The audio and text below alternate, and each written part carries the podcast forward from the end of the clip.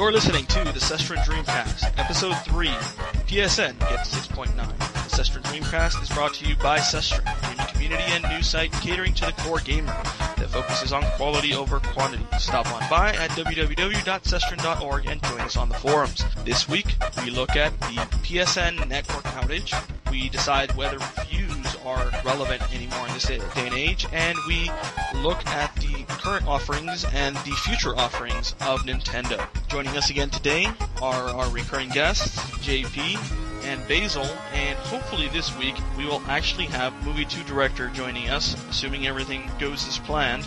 However, before moving to the first topic of today, we have a special message from our friend Basil.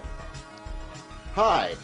We are actually showing this episode as well in the Oddcast, Awesomecast podcast feed, because this is an awesome podcast. It's not called the Awesomecast, but I tend to be on it a lot, so you really should be listening to this one as well. Just saying. All right, so let's move on to our first topic of the day. We're actually going over a uh, somewhat uh, controversial topic that we discussed last week before the show, but we didn't have enough time to actually get into on the show, and that's the idea of game reviews, video game reviews. You know, the question is, do you still use them? Do they make sense to you in their current form? And I have a bit of a strong opinion on these in, in regards to uh, how useful or unuseful they may be. But before we get to that, I'd actually like to hear your opinions on them. But we're talking about professional game reviews. We're talking about sites like I G N, GameStop, Joystick. You know, day to day, when you guys make your purchasing decisions, how much weight do professional game reviews have on your opinion? And do you think that they're actually useful to you in their current form? Uh, I think for most gamer enthusiasts, they tend to use reviews as not so much a, what they're going to buy, but for validation for what they're already planning on purchasing. Okay, so you think that they pretty much know what they want to get, but they still stop by at the last minute to look at the review just to feel good about that sixty dollars that they're about to, to spend. Right, and then they then they post when it's one point off what they feel should be actually the score. Well, and I don't necessarily mean only review scores, because I'm not referring only to review scores, but in their entirety right now, the way that items are reviewed is it's an opinion. You know, a person comes down and tells you, essentially, I liked this game, or I did not like this game. Do you honestly feel that that has usefulness for the thousands or tens of thousands of people who might be reading this review and making their purchasing decisions based off of that? Do you feel personally that that's genuinely useful to you? It depends on the person reviewing it. I really don't know how else one can really, truly review something, because in the end, when this is an entertainment medium, it's something that you're playing for enjoyment. So really, when it comes down to it, when a person's telling you the review, they're telling you whether they enjoyed it or not. It's really hard to not do that when you're doing a review. Right, but, well, see, so then the question comes is, should there actually be reviews? In other words, do reviews in and of themselves make sense? Should, and, and this is my personal opinion here, should the news uh, outlet or whatever it might be, blog, whatever they want to call themselves, should they simply present you with all of the necessary information you need about the item you're purchasing? We're talking about technical issues or visual comparisons between other titles, or for the for the system maybe data, you know, information, game length, variety so, of side quests, things so like that. More of a consumer's report type right. review. And ultimately, you take the data that is there and you make your own informed decision based on what you've gotten there, as opposed to something that may or may not apply to you depending on who the person doing this is. And, and let's face it, I mean, oftentimes we go to these websites and we see a review for something that we were looking forward to, and we go, oh, crap, this guy got the review. And we know for a fact that, you know, we hate this guy. We don't want to listen to what this guy has to say about any game, but this is the, our news outlet of choice, and we're stuck with a review that really isn't useful to us because we know this guy always hates R P Gs or Western R P Gs Eric or whatever. Brudvig, we're talking I mean, about you. Right. Well, that's the thing, is that there's these couple of names that everyone knows, these guys that, you know, everyone personally hates. I mean, what about you, J P? I mean... Well, my first off, and so far as reviews, I look at them to get some insights into the game. Very rarely do they influence my purchasing decisions. That said, there have been times where a review has influenced a purchasing decision. And generally, for me, they wind up being negative instances. But do you feel that what influences you in those instances is the person's enthusiasm for yes. the game, their personal... Yes. Right, okay. Uh, and you, you, you've had a negative experience with that. Right, and my example, and I'm so sorry, Basil, but my example is Ridge Racer three D. Everyone was praising the hell out of this game. And personally, I don't generally like racing games unless Mario characters are involved. And I went and I picked up Ridge Racer three D because I wanted another game for my three D S. And at first I enjoyed it, but once I got to the second set of circuits, I started hating it because it was so repetitious and the A I was so cheap that, I, you know, I actually traded it in. I just hated the game. Right, and Basil brought this up, is that, you know, how do you do, at, at least in the in the form that reviews exist now, how do you create a review without your personal enthusiasm coming through? And, you know, does that taint the... I don't want to say that reviews have to be objective, because there's always going to be some degree of, of subjectivity to everything. But at the same time, does it, to some degree, taint the image that's being painted of this game by this journalist, right? So you get infected by this by this enthusiasm that this person is conveying through their review, and you make a, a purchasing decision based on that, and maybe not necessarily based on what you read. And I, I like what you mentioned earlier, and this is how I am too, is that when I go through a review, I look for gameplay points or interesting facts about the game, things that I know can't be fudged by the reviewer based on their enthusiasm. You know, I'll know that the game is at the very least, you know, or approximately this length, or I know that there are this many side quests, I know that, you know, maybe a game can be played beyond the ending, small little things that I know are important to me, because the rest of it, visuals, backstory, you know, all of this stuff is things that I can get from promotional materials from the developer, from trailers, from whatever it might be, interviews or dev diaries or millions of other things that the, the developer provides beforehand. I don't need a reviewer telling me that. What I need from them is, how does the game play? How does this function? How does that function? Does the game have terrible technical glitches that would impede me from enjoying, you know, things like that? I don't know if um, I, I don't know if you completely agree with that sentiment. Um, what about you, Movie Two? Do you have any op- opinions in regards to the usefulness of reviews for purchasing decisions? Oh, I think they're. They're useful for sure, in my opinion. I like to go through them and kind of just skim through it, and exactly what you're saying is look for what appeals to me about the game in the review and not necessarily just every little detail that they give out. Like for me, I'll, I'll read the beginning, you know, paragraph or whatever, and then kind of skim through it, and then the closing comments is probably what I concentrate on the most with a lot of the reviews, because in there I usually find what I need to know, more importantly, on how they enjoyed it or what they thought about it overall in the quick review. Um, but yeah, mostly I, I can get what I want to know from trailers as well, or from what the fact sheets say about games, and I can get an idea of what I think I like about it from that. I kind of use reviews as a, you know, last resort on, okay, is this for sure what I want to get? And then go from there. Fra- frankly, it's so much media there is about just games and stuff where you can watch trailers, you can play demos, you get dev diaries. You know, a lot of that information out there is already out there before you even a chance to, for the reviewer to even pick up and play the game to review it. And so I think a lot of people who are like, you know, the kind of people who would listen to this podcast already make their decisions before they even go out to the store, and then they review re- read the reviews afterwards. And so I think they actually also use this as a validate, like as a validation tool. But so those those things that's really weird. Like I don't want to read a review that's like I would read a review for buying a car or, or a blender. I, I just know that's how they do it in media. Like you don't look at a book review and go, well, this had twenty thousand words. Well, but at the same time, you actually have. I mean, you make a valid point there because there's two t- two sides to this coin. So yeah, for us. For people who are more informed about a game long before the game is ever released. I mean, we know every single possible fact about the game before it ever, you know, gets released. You know, at that point, yeah, it just serves as kind of a validation to say, hey, you know what, the the, the, the review community as a whole hasn't panned it, so there's a pretty good chance that it's not going to be terrible, and it validates our, our purchase decision. But then at the same time, you have to stop and realize that for your average consumer, or at least the way I think of it is your average consumer sees these people as subject material experts. In other words, that these people know what they're talking about, and if these people are telling you that this game should be good, they're the people that should know because they're the gurus and they're the people with a great understanding of, of this medium that, you know, your average consumer doesn't understand.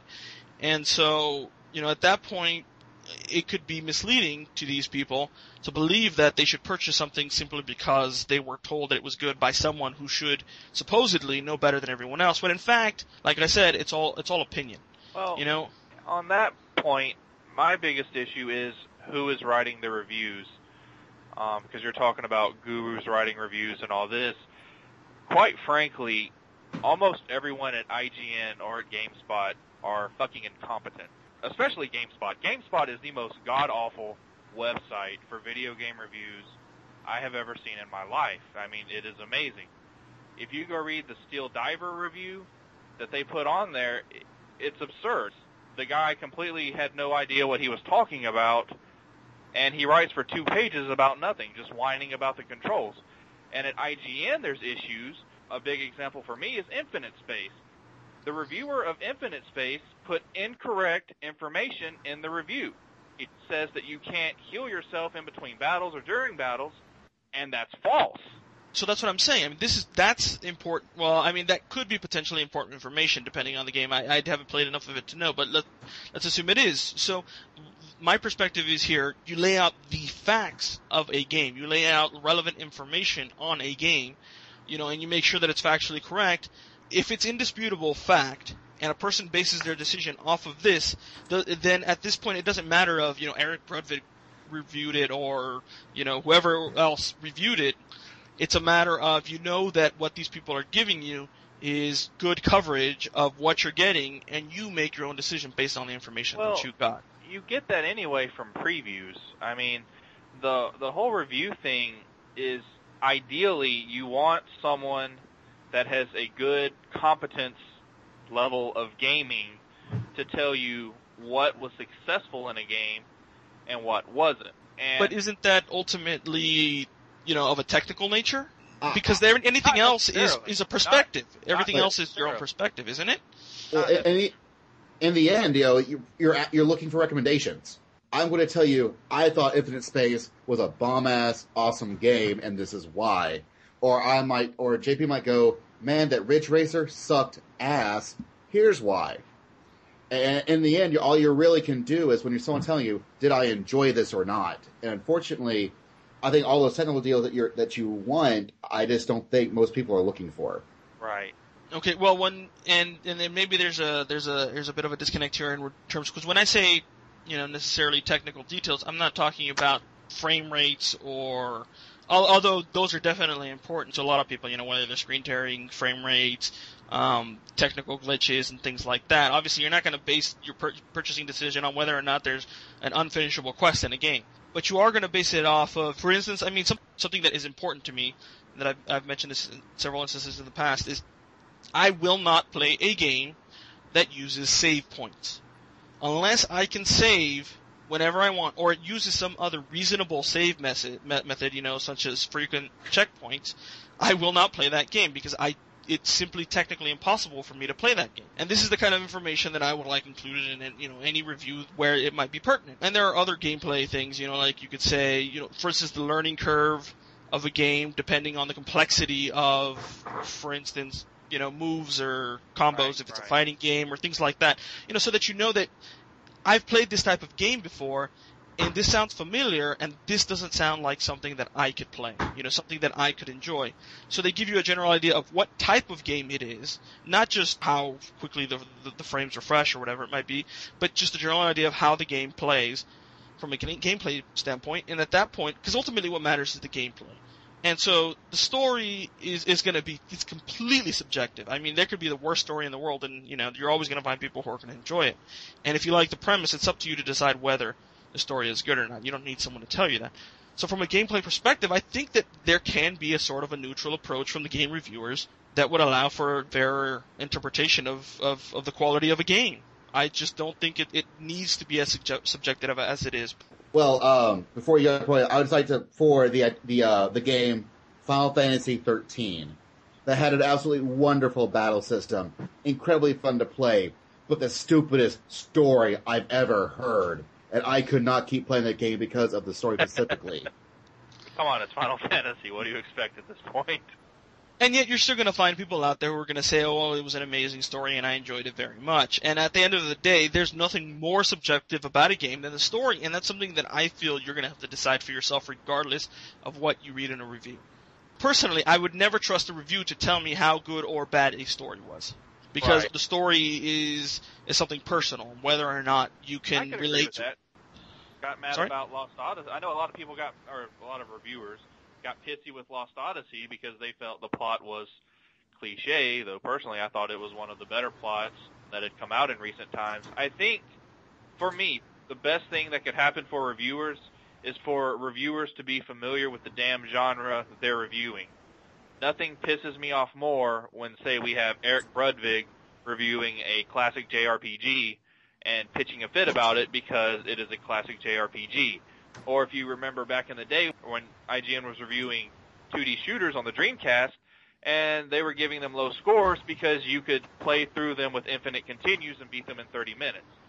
I think if you're missing the complete point of a game, you don't need to be reviewing it, and I think that's a large part of the issue with current day reviewers is that they're not necessarily getting the game. Steel Diver is my big example of a current game because no one talks about expert mode or finding decals or the medals or anything like that, and that's most of the game. You can blaze, blaze through the game in four hours, but I've already put fifteen hours into the game trying to get everything.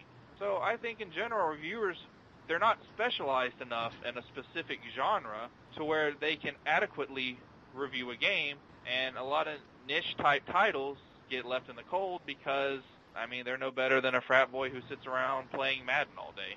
Right, ultimately, I, I actually feel that solidifies my point, is that, you, yeah, I mean, you're not going to find these people, or these people don't exist, so they should shut up about things that they don't understand and tell us things that they can tell us that are factual, cor- factually correct and informative to help us make a good buying decision. I wouldn't expect it necessarily to be imposed on, on, on the whole industry, but, you know, at least personally, I feel that going forward when I would write reviews, I would try to avoid too much on, on the subjective side.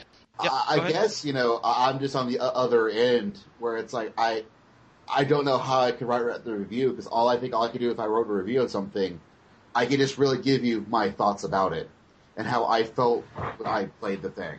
Otherwise, I feel that if I try to write a review that like you mm-hmm. want, it would just be dry and boring, and I wouldn't want to read it myself. And, well, that's the thing, is this, this feeling that reviews are supposed to be a form of entertainment themselves, and I don't necessarily buy into that. You know, if, if you're looking for entertainment in your review, then it's not really so much something useful as it is something for enjoyment, and I, I just I don't see how the two things can coexist at, at that point. It's like it's like them giving the news but trying to make it, you know, funny, you know, in a stand-up routine or something. You know, you're going to lose some of the... The, the gravitas, and you're gonna you're gonna you're always going to sacrifice some important points to make it entertaining for people. With the review, you, you have to have some some things that are subjective. I mean, it's a review; it, it is an opinion at the end of the day. My only issue is that more times than not, from what I've seen, it's generally an uninformed opinion, at least for the big sites. And all I really want from, say, I guess the review industry is for these sites to put a little bit more emphasis on trying to get people that understand certain genres, or maybe have a competency test for a reviewer. So a high-level one would be understanding rank in Battle Gothica or something. Because my philosophy is, at least when reviewing things, because I do that from time to time, I tend to give the developer the benefit of the doubt, and I don't go in as, I'm J P and I'm going to review it this way. I try to think, what is the developer trying to do with this game? What is the system the developers put in this game, and were they successful in doing it if it was a good idea in the first place? Of course, if, say, you try to get me to review a game like Guitar Hero, I would say no because I can't play games like that and it would be a futile effort. And I think that's what a lot of reviewers don't have anymore, and it really seems to me that most reviewers are jaded. You know, well, this has already been done before, so it's no good. Well, okay, then why are we giving Final Fantasy twenty thousand a nine when Final Fantasy has already been done twenty thousand times and all we're doing is changing how we navigate menus?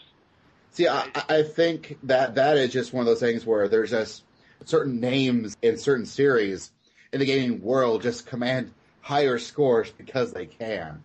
Right, right, exactly. Which it, is a problem. Kind of silly. Yes. That is exactly. Definitely a problem. I mean, there's this there's this relationship that everyone knows exists between publishers, developers, and game reviewers, wherein you got to be careful how you tread because you don't want to step on the toes of one of these giants. Because I mean, that may very well be the end of your publication. You know, if you if you're not getting early reviews, if you're not getting the exclusive, if you're not getting the interviews because you pissed somebody off, well, you know, you're losing your readership, you're losing your income, and so you you gotta you gotta step carefully. And I would like to take this time to assure the people at D three that Dream Trigger will have a very nice review. All right. Final thoughts on reviews. Final thoughts on that. Well, again, trying to write some myself here recently. The main thing you got to try to get across is, again, your enjoyment level on it and why you enjoyed it. And that's basically what I look for and what I try to get out there. All right, I think we got uh, a good idea of Basil and J P's ideas on there. Do you guys want to sum it up really quickly? No. Okay. I Bas- like video games. I wish All people right. like video games that I like. That's what I call a review theme. That works for me. All right, so we're going to move on to our next topic, which up until recently was the biggest gaming topic on uh, every site, the next generation of consoles, which has apparently just been announced by Nintendo. They have announced that they will be releasing a new console. In case you haven't heard about it, it is supposed to be significantly more powerful than the Xbox three sixty or the PlayStation three. It is supposed to come out sometime next year, probably not early next year. It will not have three D. It will have a touchscreen of some kind in a controller. It hasn't been specified whether that will be the default controller for the device, but it is does seem pretty certain that the device will also come with some form of waggle control similar to the Wii. What are your thoughts on this? Are you willing to give a new system a chance? You know, this, I don't want to say early because this console cycle has gone actually longer than what is usually expected. This would actually be right on time. But I think there's also this sentiment that maybe it is too early, that maybe console cycles should be longer, and Microsoft and Sony have obviously followed that philosophy. Do you guys think it's too early? Are you guys willing to give them a shot next year? I don't think it's too early for Nintendo because Microsoft and Sony pretty much jumped on their little bandwagon. So from Nintendo's perspective, they've got to jump up and do something because now you've got people waving their arms in front of the Kinect or Uh, waving a dildo in front of the screen with Move. So Nintendo certainly had to do something. That said, why is everyone just doing what the Dreamcast did ten years ago? We had motion controls on the Dreamcast. We had the screen in the controller. Nintendo, why don't you just make a Dreamcast two and be done with it?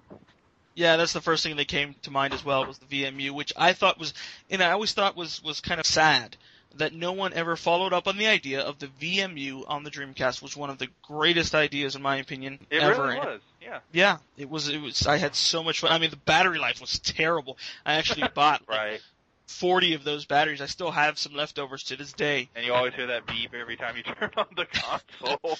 But despite that, I was, you know, I was playing K O Adventure all over the place. Of course. And with and so, Tides of Arcadia, you had the little download game that unlocked content in the main game.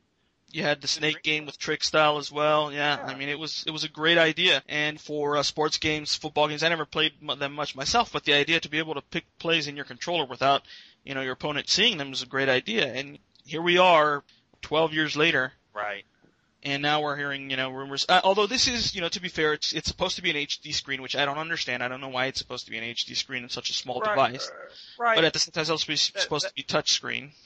Right, Sorry, and, and that's different different enough. And I think for Nintendo, like, considering the D S, the best innovation from the D S was not the touchscreen.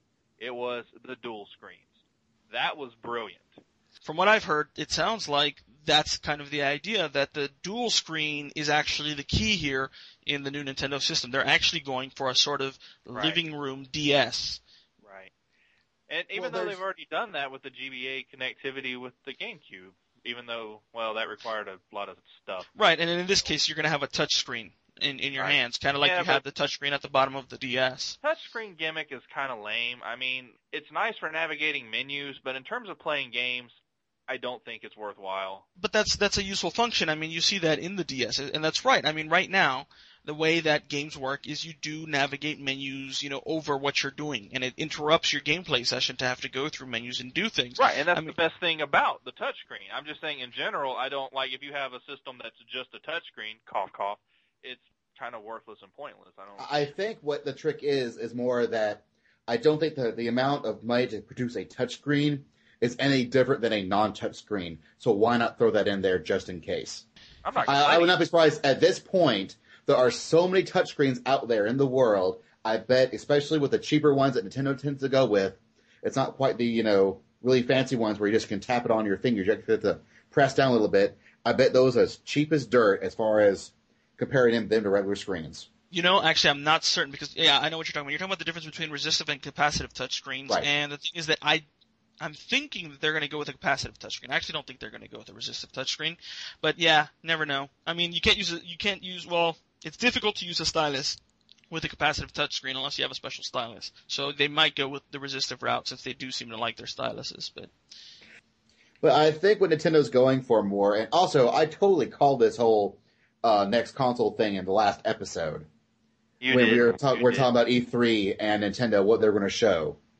And it's exactly what I said it would be, where they're going to show off the console, and they will actually see the actual console next year. I think they were expecting the three D S chip by itself to make a bigger splash than it did. And we talked about this last week, and coming ne- – well, not last week, last episode, but now coming in, there are reports that the three D S is not doing as well as they had hoped. Well, that's their own damn fault, because they – I mean – they have a game drought with it. I, can you really complain when you don't have much on the system to sell the system? You can't put out a new Nintendo console with minimum fanfare. I mean, with the D S, the D S didn't initially take off. It had very limited numbers, and you couldn't find one for a few months. But it didn't blow up until, I guess, Nintendogs came out. I mean, it, the three D S will do fine once we have the new Mario Kart, the new three D Mario, and all this. I think Nintendo thinks they're hot shit right now. Like, I think Nintendo thinks they're hot stuff, and they think they can just print money. And the fact is, no, you have to work at it a little bit. Yeah, yeah, and that got proved last generation. I mean, last generation, you know, the GameCube ended up, you know, last place. So, right. So then going forward on this topic, though, on next gen systems, then do you believe that Microsoft and Sony should and will follow suit? Will they feel pressured by the fact that Nintendo is releasing next year, and will we be seeing a Microsoft or Sony console in twenty thirteen? I already thought we were going to anyways, so I don't I don't see this as a difference. So you think that was a, that was their plan all along? I, I think Sony really wants to do the whole, you know, ten-year cycle. Let's make as much money on this goddamn money sink as we can. No, I think Microsoft was planning from the very beginning to say, oh, yeah, we're also doing a ten-year cycle, and then jump on in at thirteen. Okay. Well, Microsoft what about you? Still got Kinect that they need to do something with because they're not. You're right, and that's going to give them two years to do it with. Right. And then we'll see the better version of Kinect bundled with the new Xbox in twenty thirteen. But, so that's what you guys see going forward, is they're all going to be motion controls. I mean, by default, P S four, Xbox seven twenty, motion controls all the way? I don't think there's any way you can't. I mean, motion controls are so solidified in the very, very casual market that makes so much money right now, you, you have to. What I imagine will happen will Sony will come out, come out ripping off whatever Nintendo does this go round, and Microsoft will just make a virtual reality unit or something. Well, I mean, we spoke about this earlier, and is it really such a bad thing? I mean, we spoke about the fact that V M Us are awesome. Would it be such a bad thing for, for them to be included in our next-gen systems, you know, to have something along those lines in uh, the next Microsoft or Sony system? No, I, I'm not saying it'll be a bad thing. I'm just saying, given how this generation has played out, I imagine Sony will do exactly what Nintendo does, and then Microsoft will expand on what Nintendo does and do something slightly different that probably has greater technological implications, because the Kinect's really impressive hardware. I mean, it. There's a lot of neat shit going on with the Kinect. It's just not on the Xbox three sixty, which is kind of bizarre. Well, do you think they'll capitalize that for the next generation? Maybe, maybe they're you know they're they're waiting and they're watching, and they're gonna take ideas from what they're seeing out there and then just incorporate it into next gen. I mean, this was I think most people expected this to be kind of like a not exactly a tech demo, but more of a, a learning experience, I guess, for them.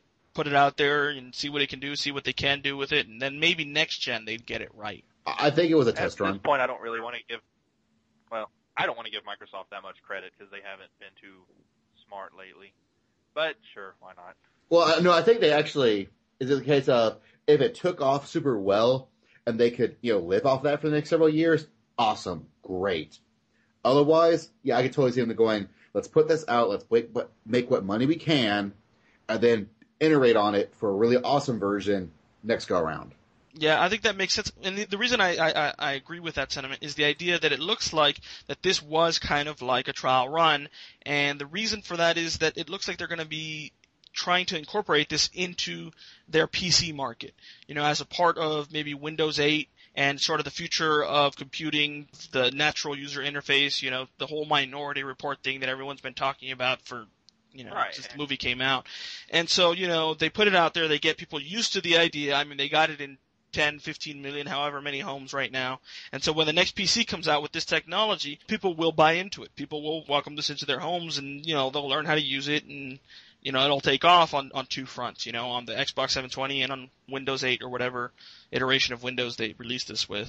Right. In, ter- in terms of implementing the Kinect with the P C, that is sheer brilliance. I mean, that is the next step in technology. Go Microsoft, you just beat the crap out of Steve Jobs. But in terms of the consoles, you know, they just released this, what, one hundred fifty dollars toy that you connect to your three sixty that is the basis for future technology, presumably. And they didn't really do much with it, at least so far they haven't. I know people can say, well, they've got these six games coming out, but what do they have beyond that? And well, they the, made a crap of a load of money off of it. Right, too. right. But no, I'm talking about a consumer standpoint, not Microsoft shareholders. And from a consumer standpoint, to me, this screams Sega C D. Well, I just bought a one hundred fifty dollars Kinect, and now they're putting out another system. Or but, but I guess thirty-two X would be the better. Uh, but they're not. It's because if they do this on our time period that we're talking about, that's in two years. People will be ready for something new at that point. As long as they can give us some sort of doldrum version, you know, games, some some you know trickle of games out now, people will be ready to spend a lot of money in, in I think, two years. Well, here's the thing, though. They're not really putting much out on the Kinect right now. When was the last time a new Kinect game came out? Well, this week, watch? Carnival Games. What? Okay, okay. Well, despite that, there's yeah, there's that, unfortunately. But no, despite that, there's also this other thing that you got to realize is that for a core gamer, we buy and play video games on a weekly, monthly, you know, every other month basis. But for the kind of people who are purchasing Kinects, they don't actually expect to buy games. They don't understand the idea of following games, keeping informed of what's coming out of releases, and then purchasing games on a regular basis. Most of these people buy these Kinects. They keep them hooked up as an appliance for, you know, when the their their friends come over, when a you know, somebody's kids come over, when they have a party, whatever it might be, and all they need is Dance Central and Kinect Adventures and Kinect Sports, and, you know, as long as that provides them with the entertainment that they want, and maybe one game release a year that they might happen to stop by and look at, that's enough for most of these people. Those are the types of people, but the only people disappointed by the regular game releases are the people who buy regular game releases, and that's us, and we are not the target audience for Kinect. Only people you really make money off of in the gaming industry are the people that buy the software. I mean, it's all well and good that they sold fifteen million, and given how the Kinect was priced, I'm sure they made a lot of money. But the thing is, are these same people that just bought a Kinect and have Dance Central to bust out at parties, are they really going to care about a four hundred dollars or five hundred dollars piece of tech two years down the road that does exactly what they're doing with Dance Central? I mean, well, with Wii, you have good enough, I think, for most people. They can play Wii Sports, Wii Sports Resort. Do they really care about the PlayStation Move? Probably not. Now, the people who have Kinect, they have their Dance Central, they have Kinect Sports, they'll have Kinect Sports too. Do they really care about Xbox seven twenty?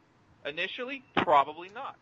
And the issue that I'm seeing is that, and this is just so far, I mean, Microsoft has two years, but given how Microsoft operates, in that two years they tend to put out four games, it's you have these core gamers who picked up a Kinect, and they're excited about whatever Microsoft will do with it, and then, say, next year at E three or T G S or whatever, Microsoft announces the next console, and all these people have a total of five games for their Kinect. I don't think, if I was in their position, if I had a Kinect and I bought into this technology and I wanted all these cool games, which I plan on getting one for Project Draco, go Yukio Futatsugi, but that's kind of the same thing that happened with the thirty-two X. Everyone went out, they bought this attachment for the Sega Genesis. A few games came out, and then Sega said, hey, now we have a Saturn. Screw the thirty-two X. My question is, is Microsoft going to continue supporting the Kinect once they release the, I guess, Xbox seven twenty? Let's call it that, if they do. No. Be- because you have – what micro- Microsoft seems to have forgotten is that the most important people in the video game market are your core gamers. Casual gamers are cute. They'll buy your system. And if you're Nintendo and you price things tr- cleverly, cleverly, then you'll make a lot of money. But they're not the ones running out and buying the new software, keeping the money rolling, which is what Nintendo was finding out right now, since their profits are going down because everyone has two D S's and two Wii's, and we all have copies of Mario Kart. I think, J P, you, you, they, you just brought up two points. Uh, point one with Microsoft is, I think when we see the next Kinect, I think the base technology is going to be the same, just with H D cameras. And so what's probably going to happen is, for that initial couple of runs of games, right, for the next system, you could probably use your Kinect for them. But the and trick will be, be and then afterwards, you know, they're going to move more on up to the um, Kinect H D, as it were, and you could see that. I think Nintendo's doing exactly what they always planned to, and I think it really shows what they're playing with the Wii now and D S, three D S, based on what they did with the D S, which was right. constantly iterating on it, although I think they sort of took the whole Steve Jobs Apple thing. But I think with the problem with the three D S, actually, they think they took it a little bit too far. Because I get a lot of people at the at the store that I work at that might be a place where you want to stop to buy games. Where maybe. Perhaps. Or if you would like to reserve something or get a subscription to a certain informative magazine, you could. um, you bastard. Anyways, you know, there's a lot of people out there who just bought X Ls. You aren't quite ready to make that next jump all over again. And so I think it's pretty smart Nintendo to plan this now. Um, and if Microsoft sits on it for just a little bit longer, I think the two years, they'll be good. Um, because I think all they have to really do is announce is some sort of crazy Kinect interaction with Call of Duty as a launch game for the oh next God. system. And they're, and they're set. They're done. It's over. Now, well, we're saying Call of Duty and not Halo. How far has gaming fallen? Yeah, well, and then there's this. There's another idea here. The idea that maybe, and this was done with previous consoles like the P S two, is that this is a Trojan horse. You know, you attach it to a game console as a way to get the technology a bit more widely accepted. Because right now, Kinect is the cool thing, you know, it's the big thing that everyone's talking about. And at this point, you know, you hear, you know, I hear it day to day, people talking about it. And, and a lot of the people who haven't used or who do not own a Kinect are very interested in the device, even though they might not be interested enough to purchase one. People are talking about it. It's something that they're thinking about. And that's really what you want. You want mind share, right? You want people to think video games, Kinect.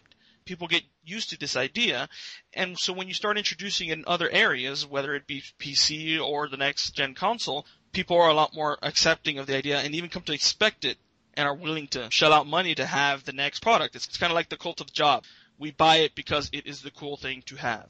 And if you don't well, have one, you are not one of the cool people. Well, unlike with jobs, it's an Apple. It's actually useful and not overpriced crap. So just had to throw my Apple hate out there.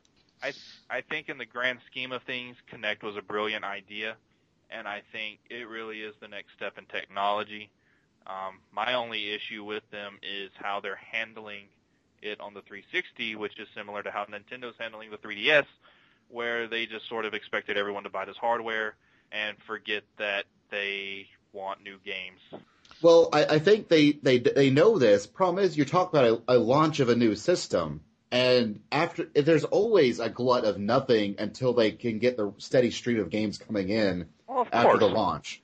And that's literally what we're stuck with right now. We're just in that right. glut for both the Kinect and the three D S. But my only issue with the Kinect is, all right, with the D S, when the D S came out and it had its glut and I was excited as hell when Zookeeper came out, I at least had a very good idea of at least ten or twelve games eventually coming to the system that would be really awesome. And even with the three D S, there's a good six, seven or so games that I'm really excited about that are coming in the future.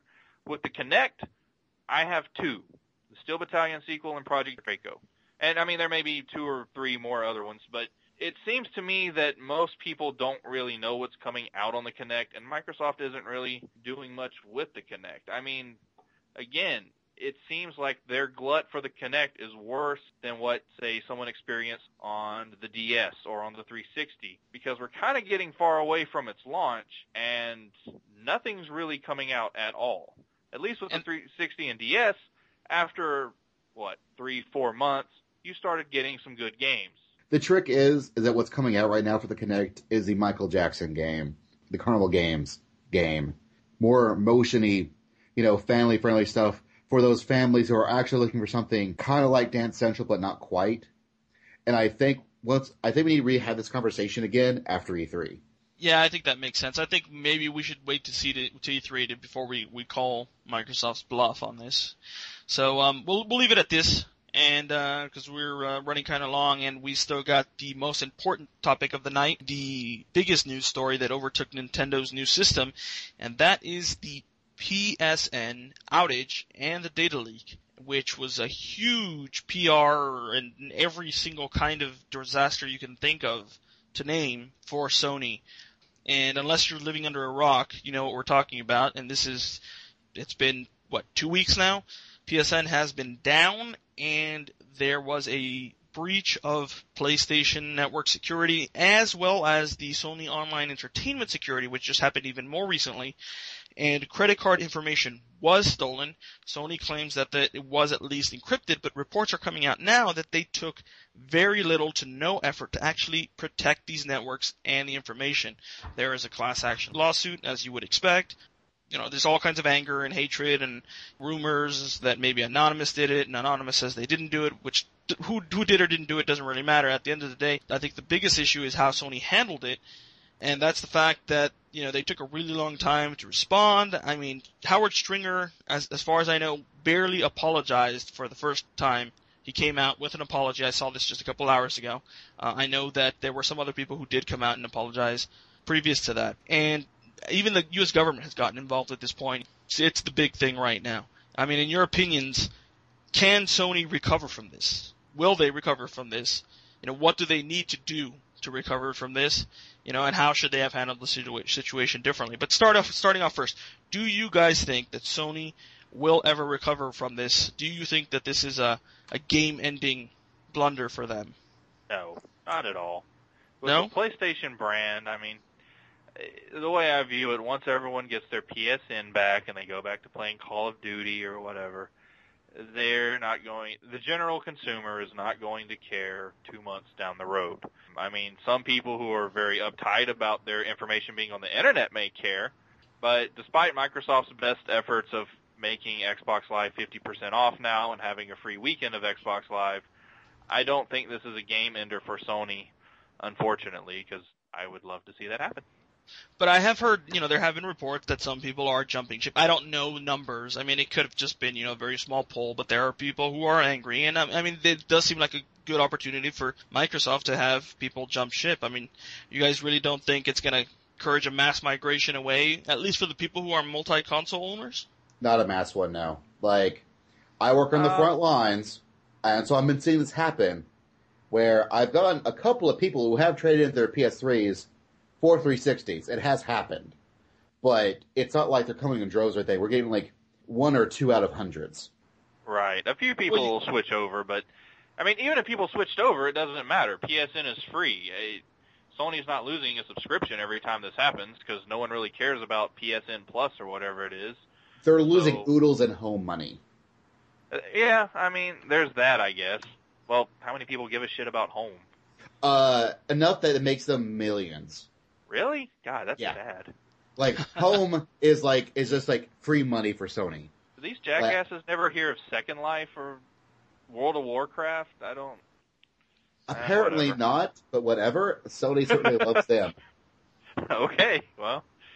and, but, uh, you know, the three sixties, they had, you know, reports of red rings, you know, where three sixties were dying en masse, and yet Microsoft pulled themselves out of it. Right, that's a very You know, and this is just an internet outage for a couple of weeks. This time next year, people have forgotten that it even happened. What's going to yeah. screw up for Sony is all the stuff with the governments, you know, and the lawsuits and stuff, and them going, right. What in the world did you just do, Sony, with all our, you know, citizens' information? Wait, what? That's where Sony's going to get themselves screwed on um, on this whole P S N thing. So how do they fix that? Going forward, what do they do? I mean, what is... We all know they already screwed up completely. I mean, they botched the handling of it so far. But going forward, how do they make good? How do they minimize the impact of this as much as possible. They do what they probably should have done at the start, or what it seems they pretty much did, and then contract Microsoft to fix it. You know, they actually get actual internet security.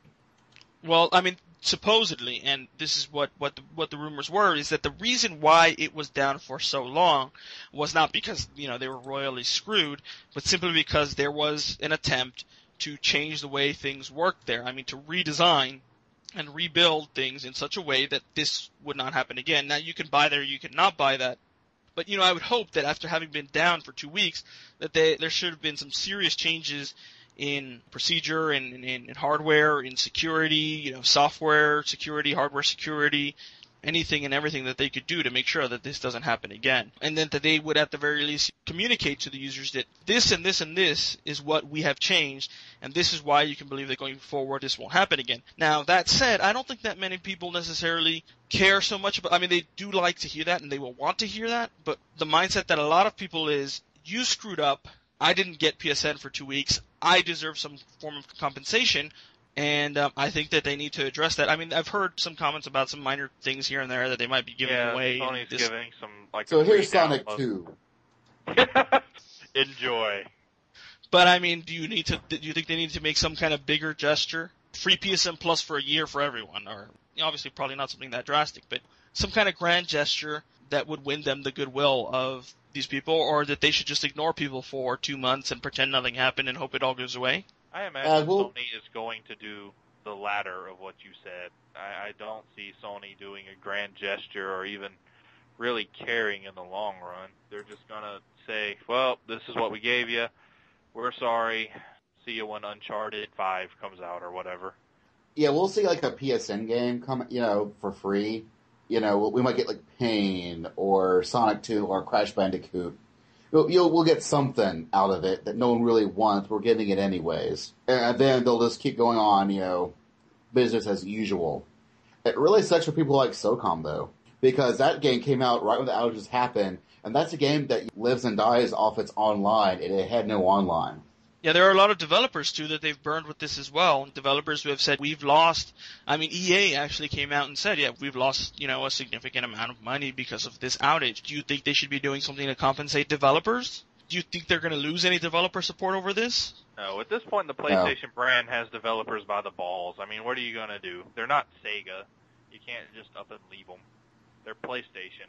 The fact is, they're still going to get every single multi-platform release, because it's they're already in development in the first place to begin with already right now. You know, there's no reason not to do it, and all their first-party stuff, well, Sony's making it anyways. So what do they care? So then what we take away from this whole ordeal is Sony are a bunch of morons. They royally screwed up. They didn't do what they were supposed to do. They shafted everyone, and it doesn't matter because no one really cares that much. It's all going to go away in a few months, and Sony is probably not going to learn anything from this. You no, I think they're going to for their entirety of existence. No, no, I think they are going to learn about this. I think this particular problem that they're having right now will never happen again. They're just going to make some other stupid asinine decision that's going to bite in the butt later.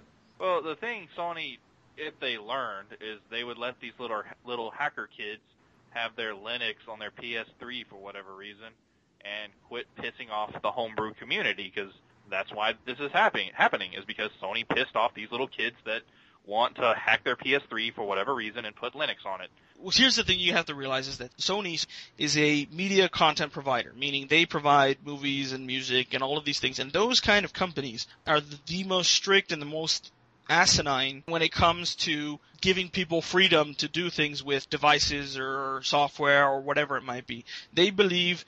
They're dead set in the belief that they can control anything and everything that anyone does with their product, and that they have the right to, and it doesn't work that way. It will never work that way. There are always going to be people who are going to defy that, and you're going to always end up with disasters like this.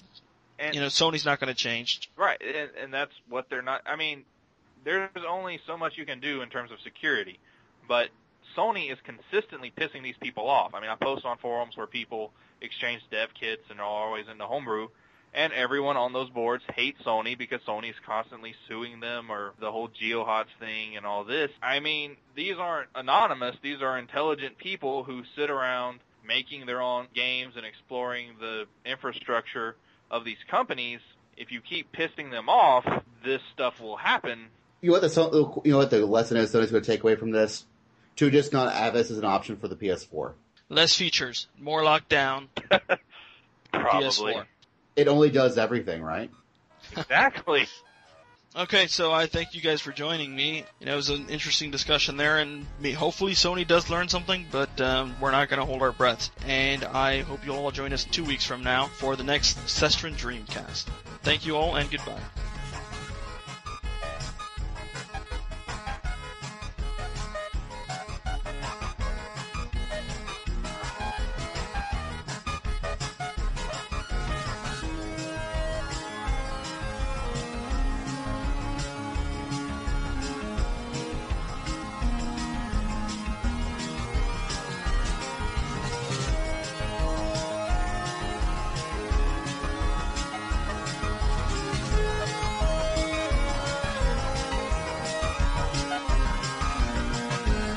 Darth, why do you let Shinobi make him threads?